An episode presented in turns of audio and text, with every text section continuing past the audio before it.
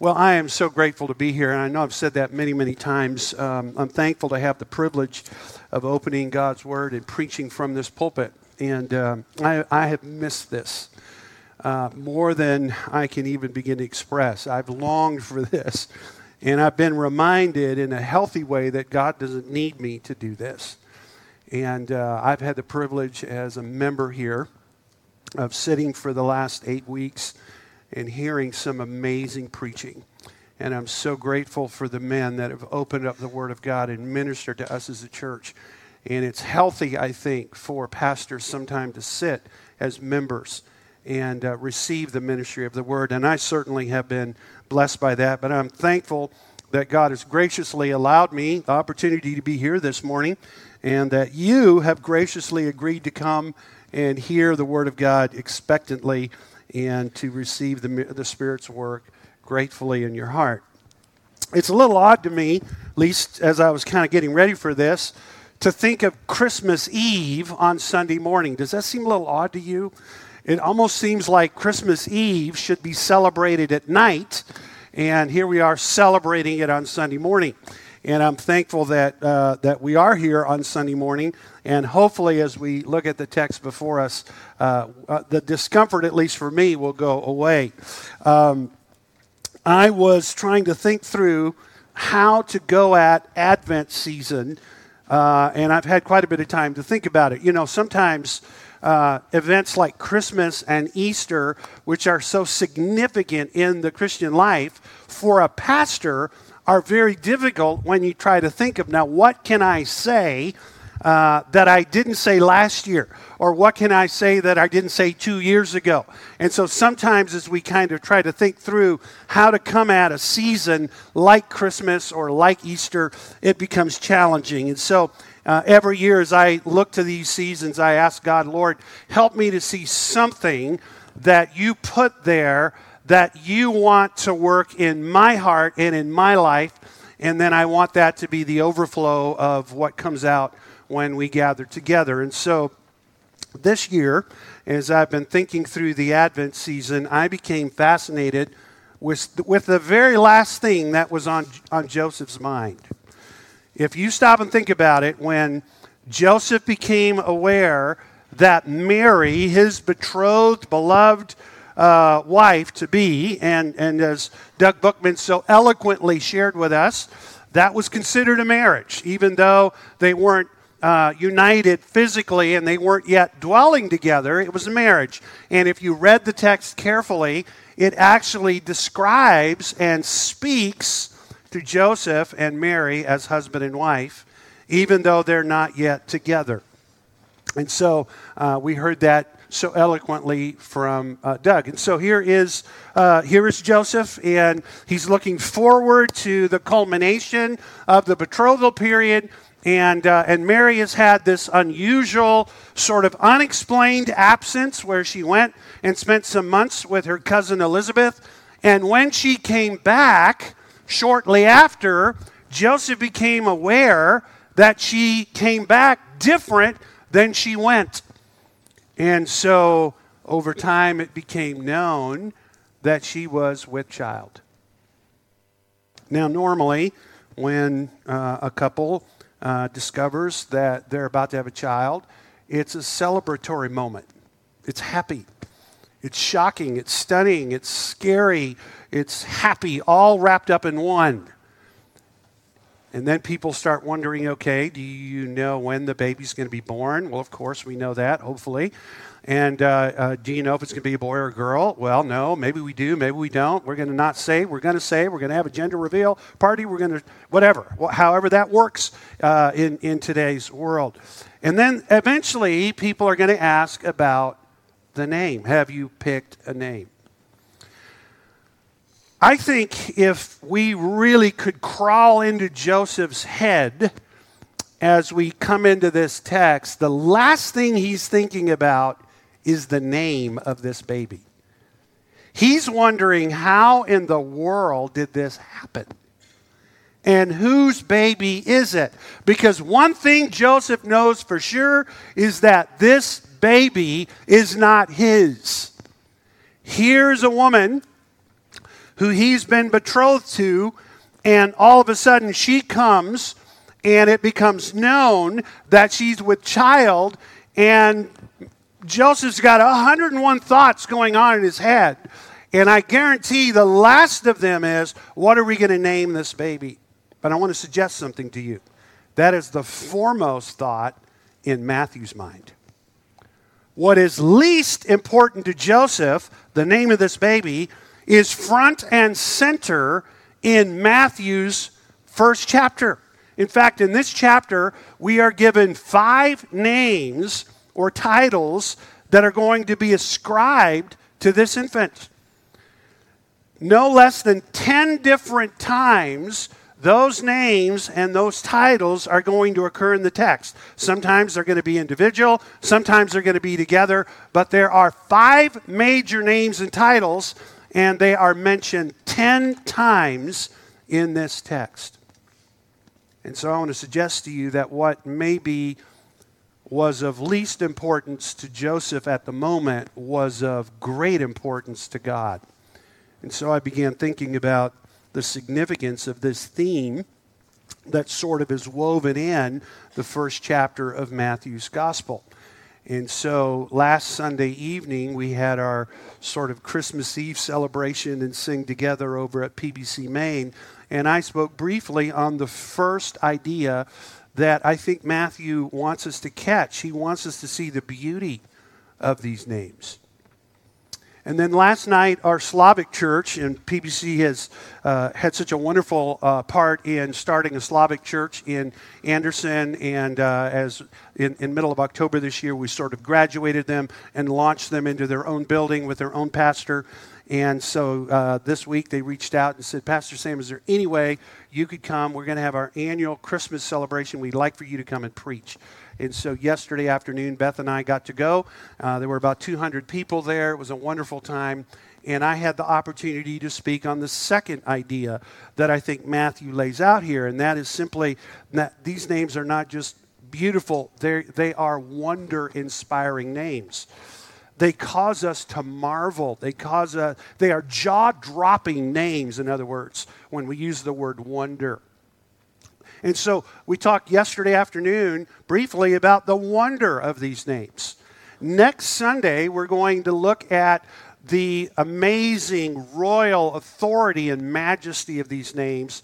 But this morning, I want us to look at the power of these names and the glory of these names. And so, to help us do that, I want us to let Matthew take us through this text, and I want, I want him to sort of unfold it as it occurs in the narrative. And we're going we're to talk briefly along the way at places where Matthew wants us to stop and, and catch something. You know, sometimes we get so familiar with this narrative, especially this narrative in Luke, uh, Luke's account that we, we don't rush through it. Certainly, you don't want to imply that we just sort of rush through this. We actually read this narrative often.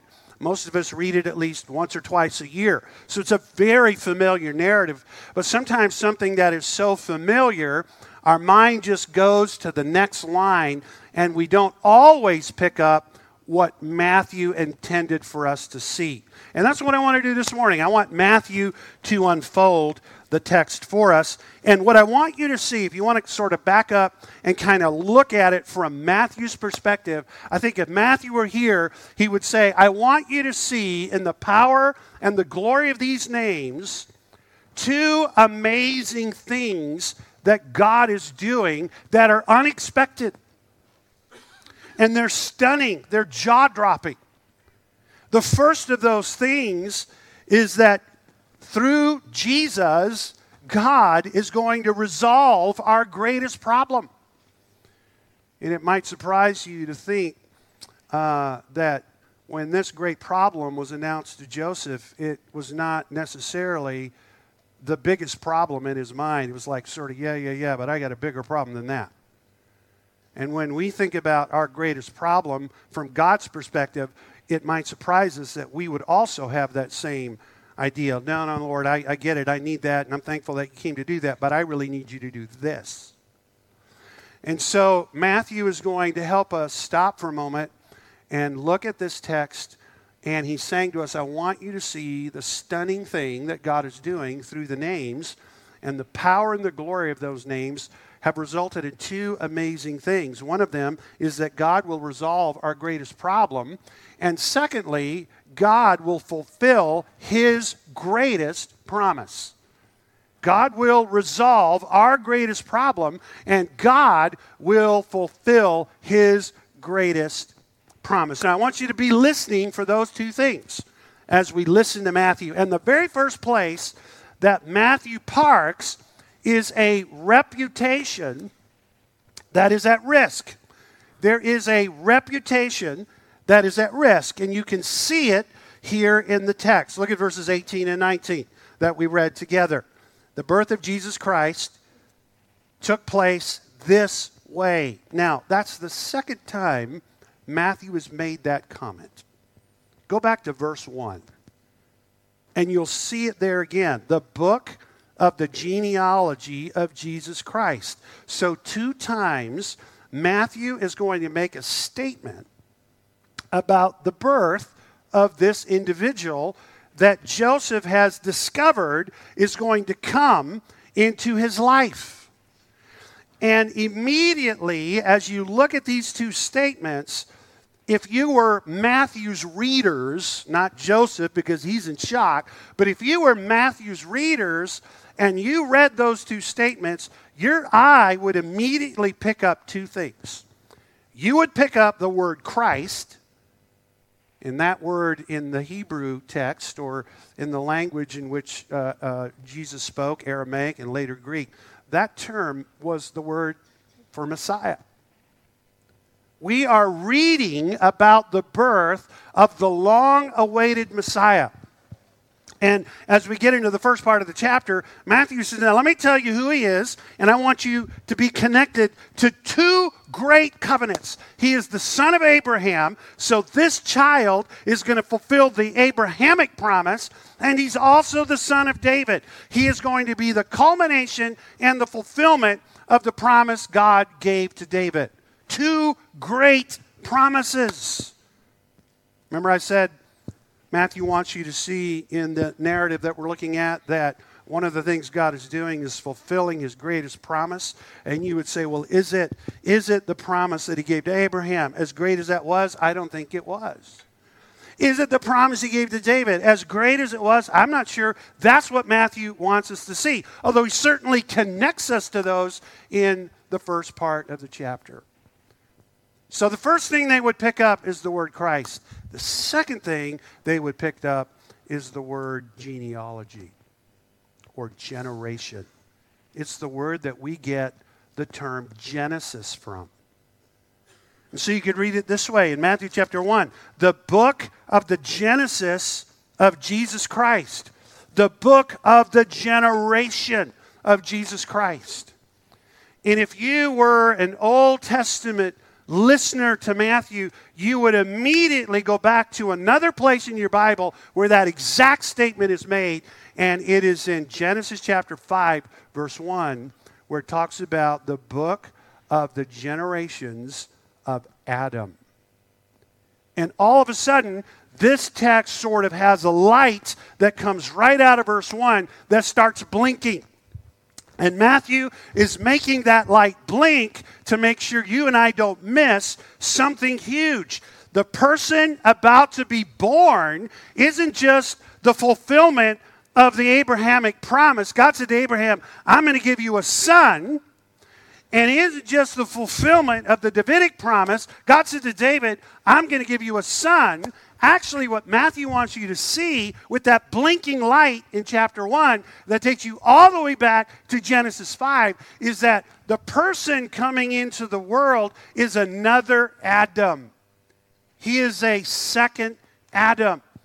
And when we get into the text that begins in verse 18, we're going to find out that just like the first Adam was generated by a direct act of creation, the second Adam that is about to be born, the baby in Mary's womb, was also generated by a direct act of creation.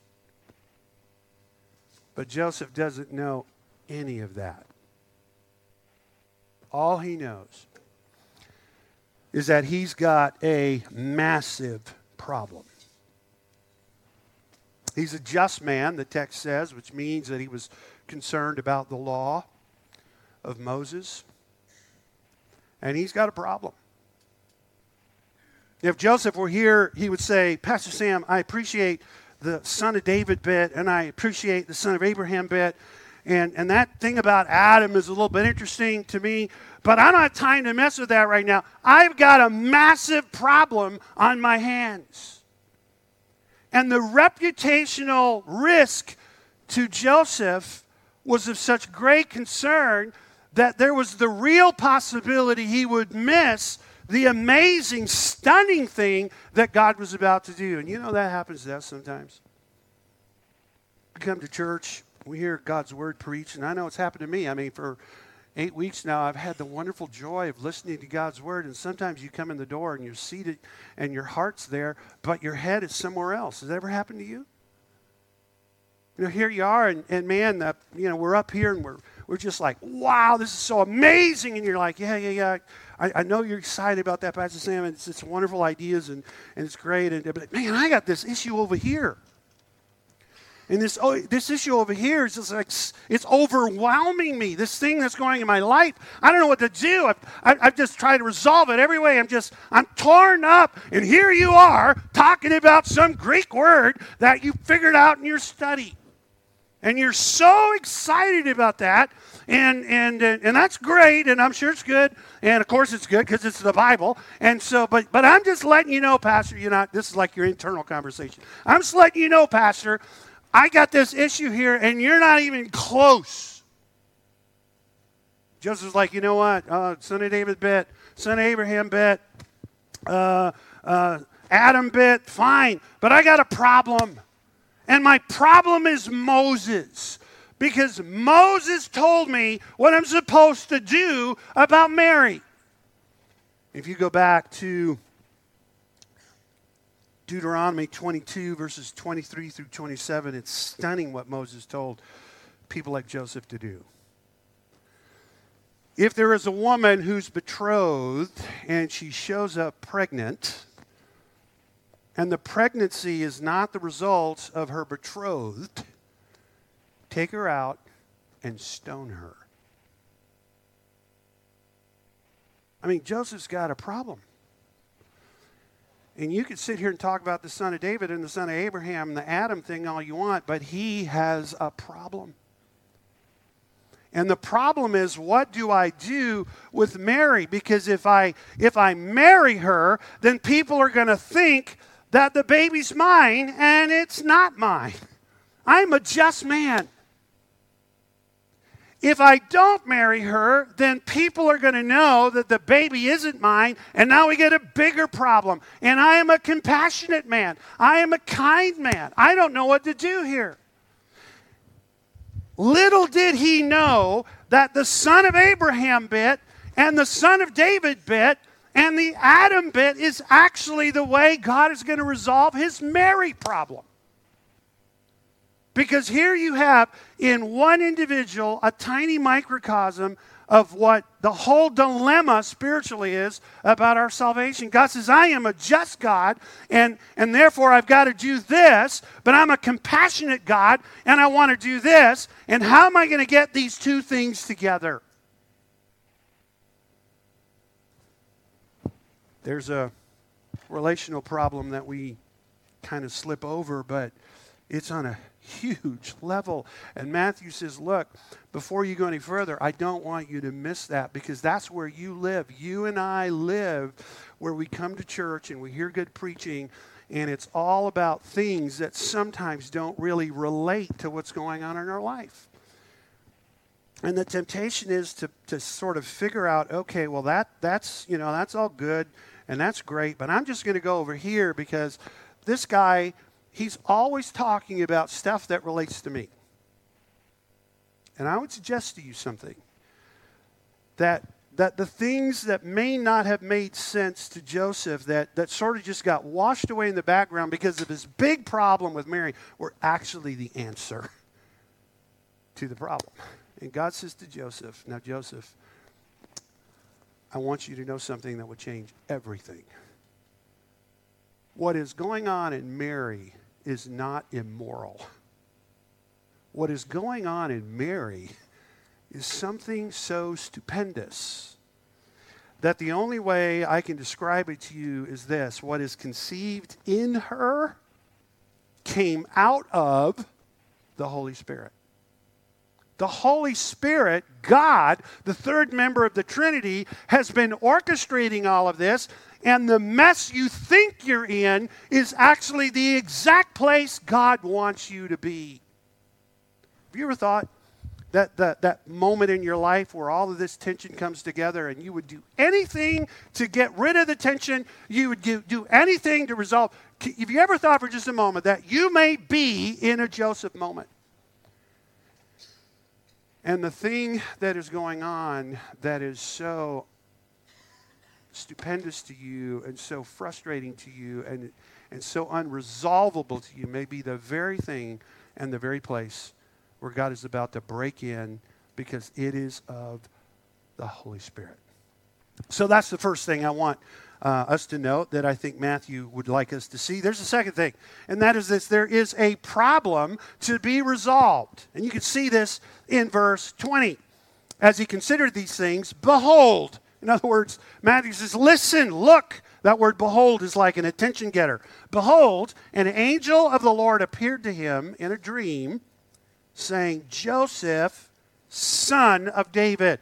Now, I don't know if you mark your Bible or you, you do something to sort of highlight things, but this is a place where I would make a little note or a little highlight. That term, son of David, has been referred to already in the first part, but it's been assigned to Jesus. The baby that will be born is a son of David. But here that term occurs, it's the only time in your entire Bible where this term is used for somebody other than Jesus or other than Messiah.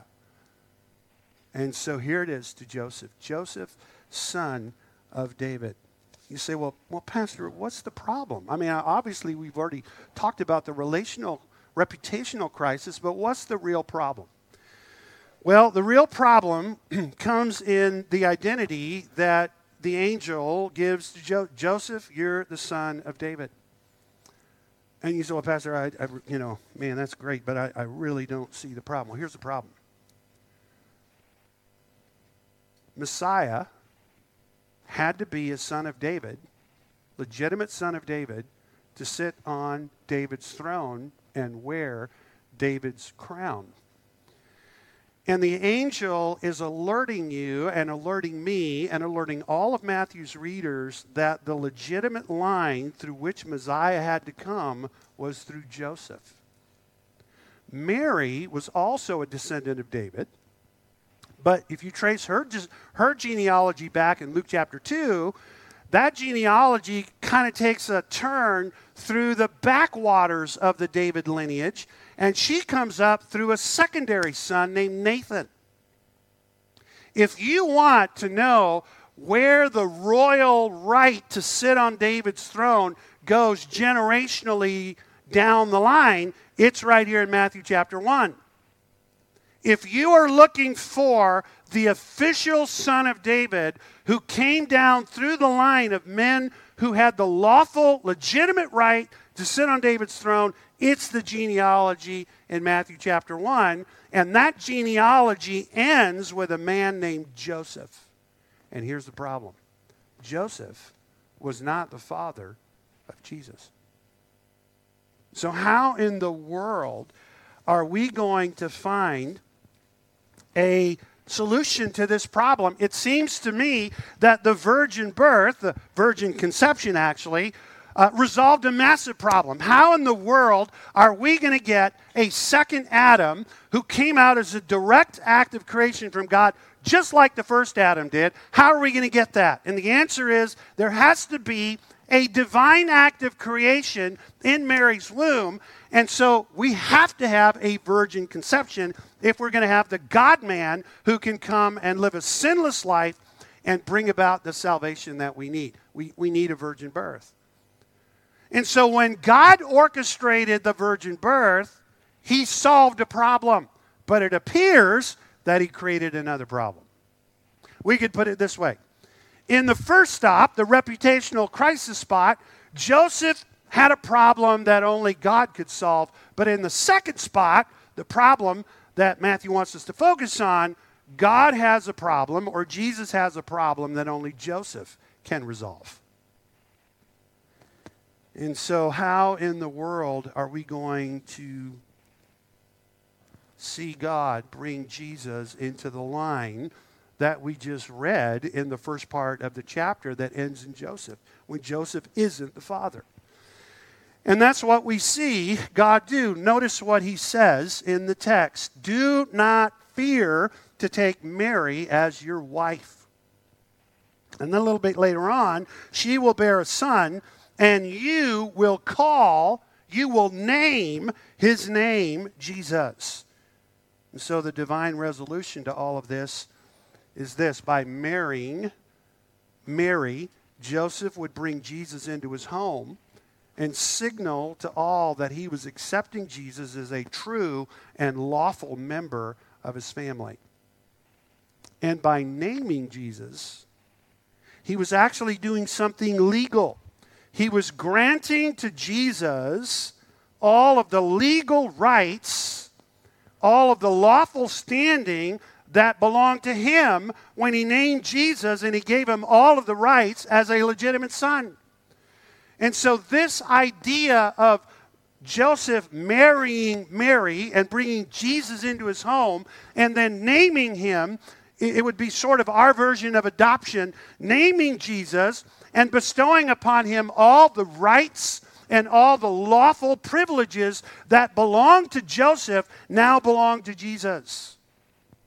And among them was the title Son of David. You see how God resolved this problem?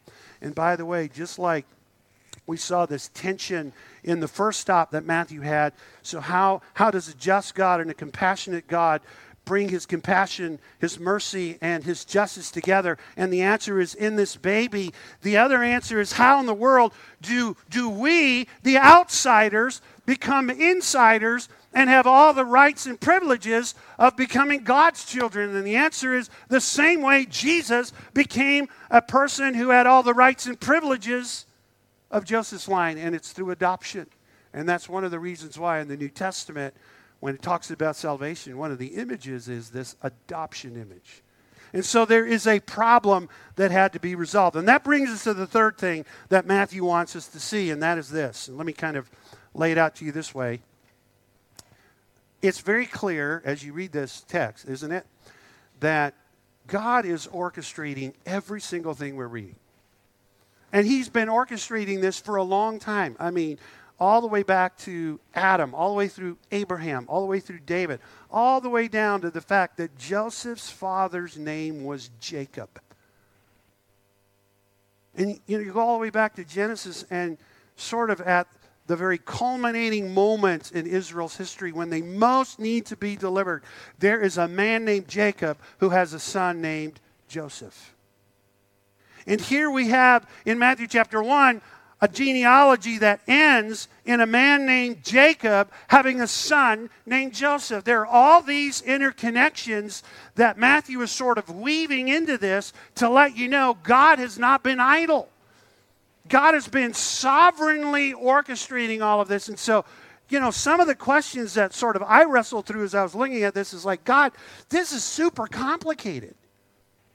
I mean, you solve one problem with a virgin birth, but you create another in the legal line of David's son. And now you solve that through this adoption issue and, and Joseph marrying Mary. And, and, but why did you do it this way?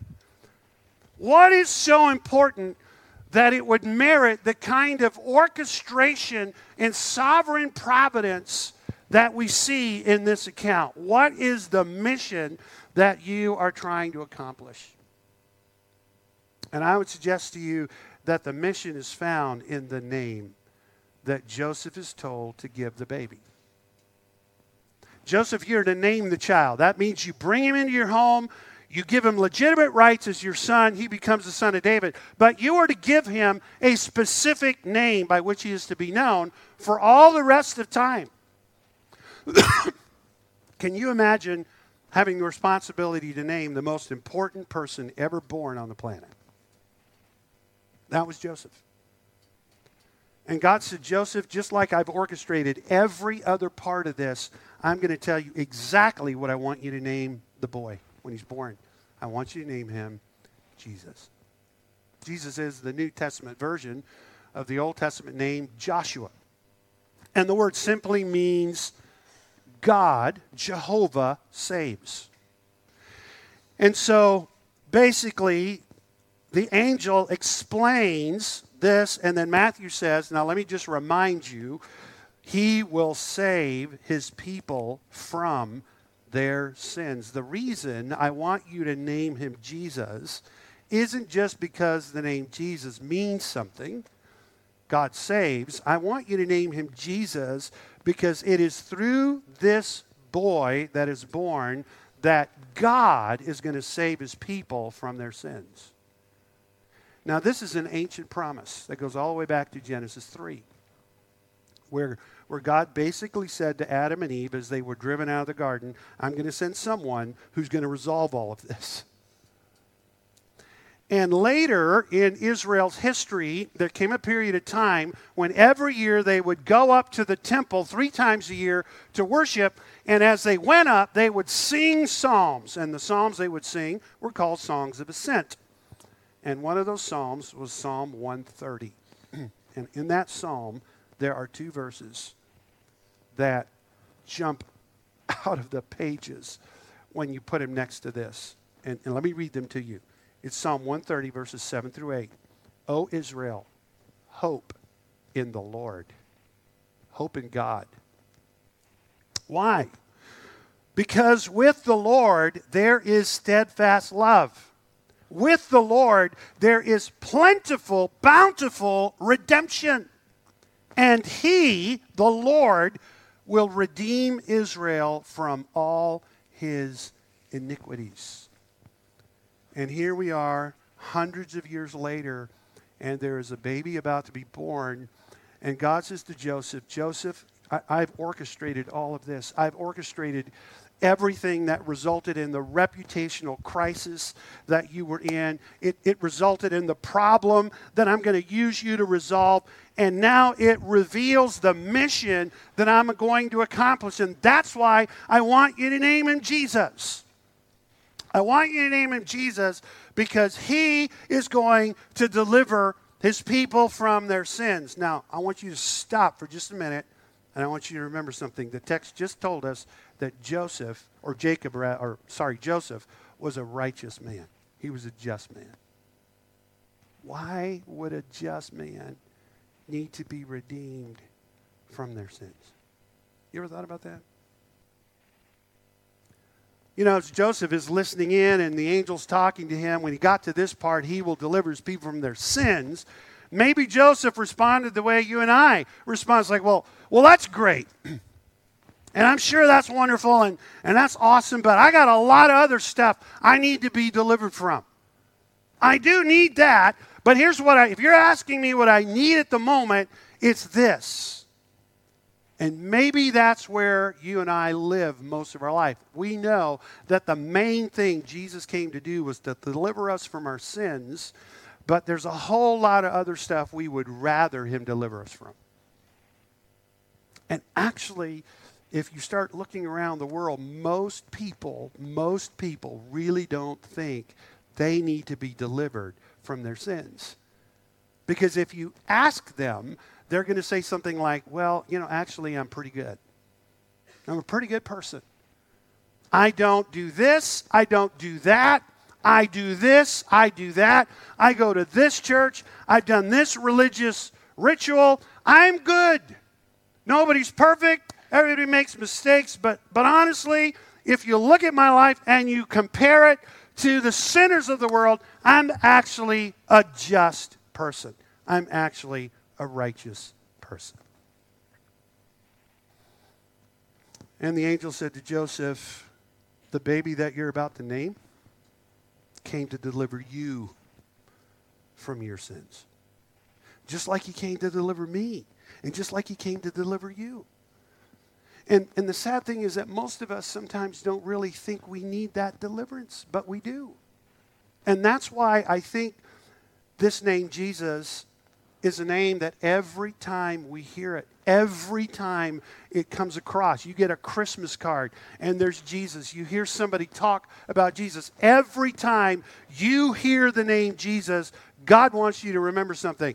He came to deliver you from your greatest problem, and your greatest problem is not what's going on in your bank account. It's not the fact that you lost your job. It's not the fact that you're struggling relationally in your marriage or at home. Those are problems, but those aren't your greatest problem. Those aren't my greatest problem. He came to deliver us from sin.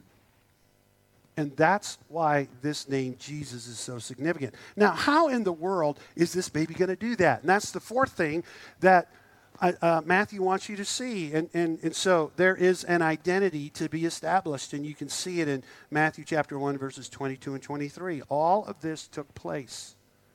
You see that in verse 22? All of this took place to fulfill what the Lord spoke through the prophet. This is one of 10 times in Matthew's gospel when he's going to say all of this took place to fulfill.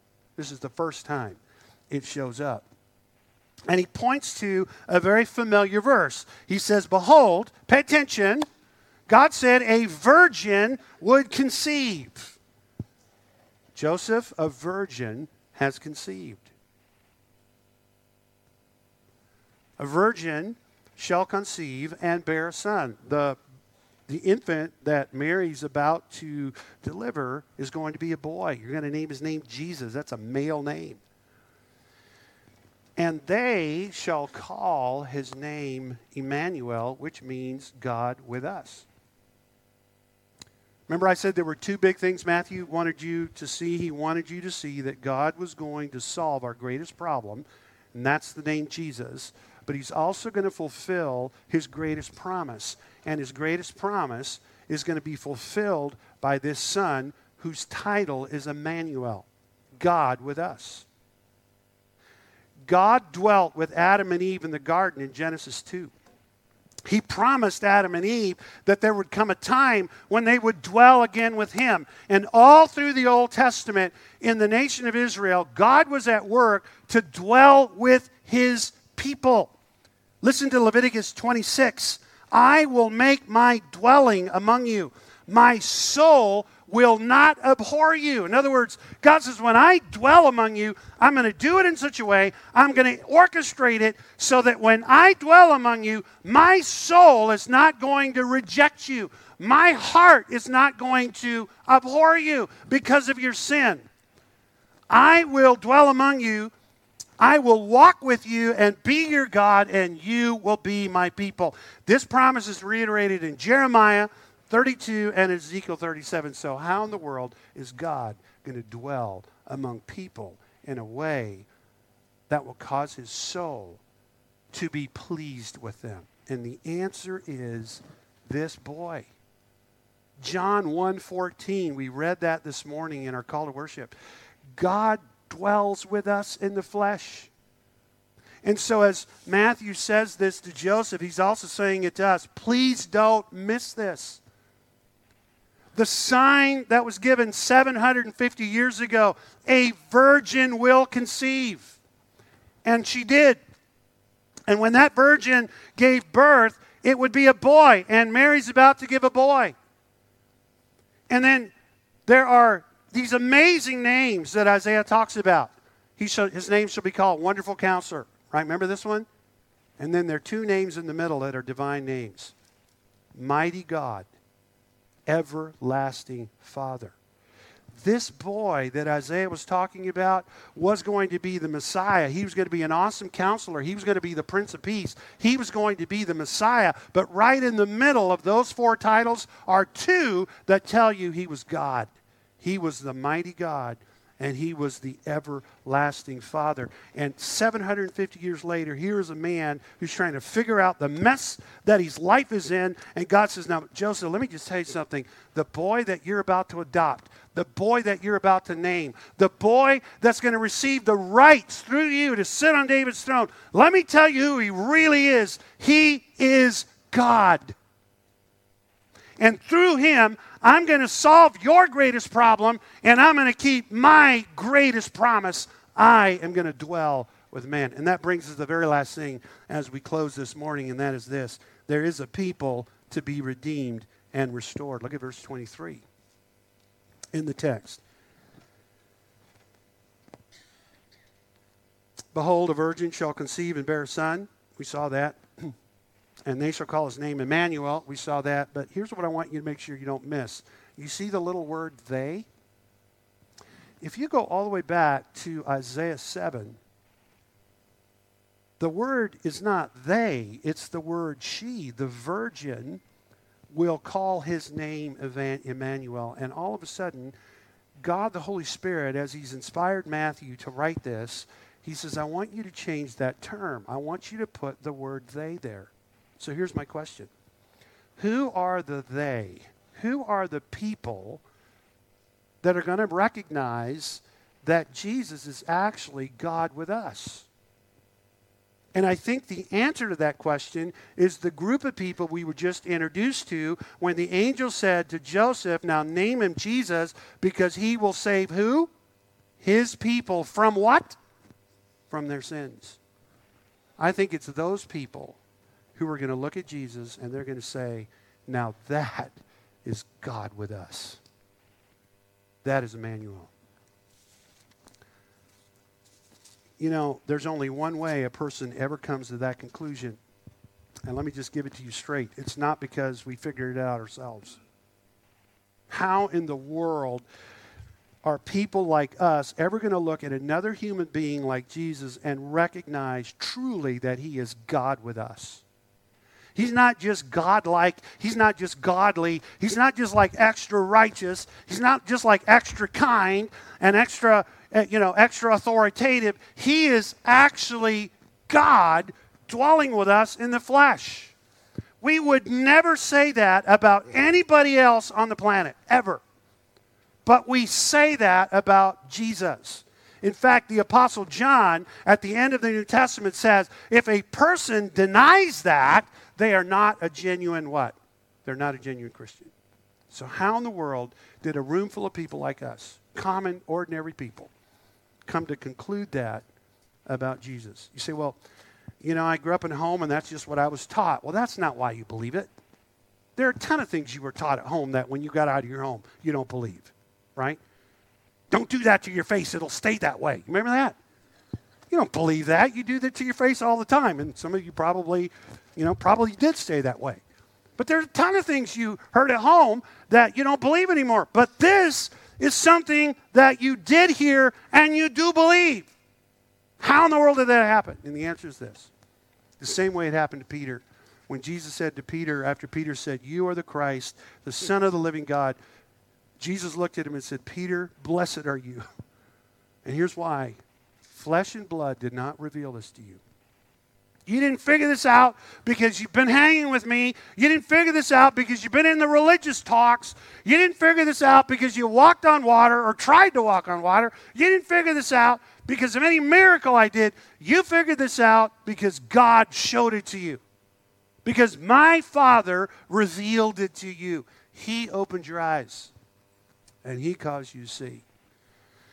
You know, you and I have had conversations with people over time where we've shared the gospel and, and, and we've appealed and said, look, this, this is the most important truth you've ever heard in your life.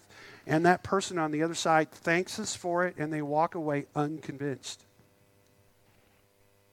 And you're like, man, if I could have just told a different story, if I just had a better book, I need better verses.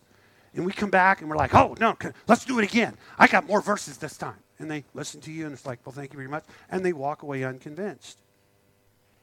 And can I just say this to you? They're going to walk away unconvinced every time until one day they don't. And, and the reason they don't isn't because all of a sudden you figured out how to tell the story better. It's that over time, the Spirit of God has been awakening them, quickening them, and causing them to understand until one day the scales fall off their eyes and they look at Jesus and it's like, oh, amazing. He really is God in the flesh.